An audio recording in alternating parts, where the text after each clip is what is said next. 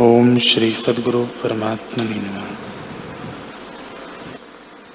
श्री रामचंद्र जी बोले, हे भगवान, मैं ज्ञानी की बात पूछता हूँ।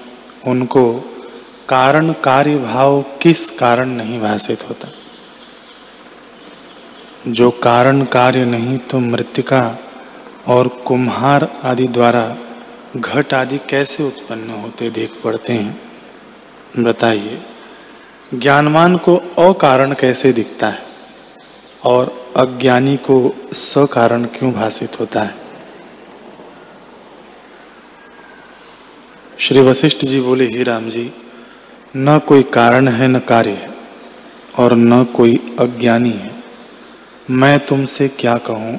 जो ज्ञानवान पुरुष है, उनके निश्चय में जगत की कोई कल्पना नहीं फुरती। उनके निश्चय में तो जगत है ही नहीं। तब ज्ञानी और अज्ञानी क्या? हे राम जी, आकाश में वृक्ष ही नहीं तो उसका वर्णन क्या कीजिए?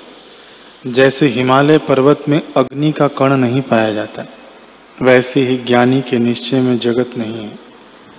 ज्ञानी और अज्ञानी, कारण और कार्य, ये शब्द जगत के हैं।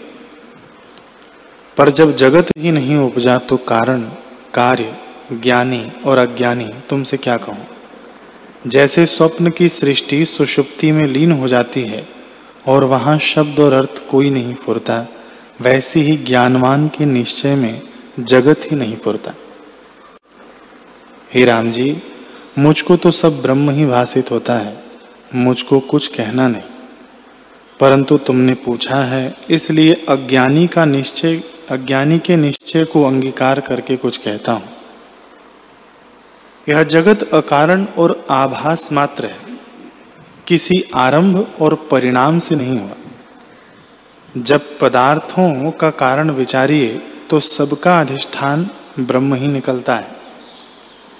वह अद्वैत, अच्युत और सब इच्छाओं से रहित है।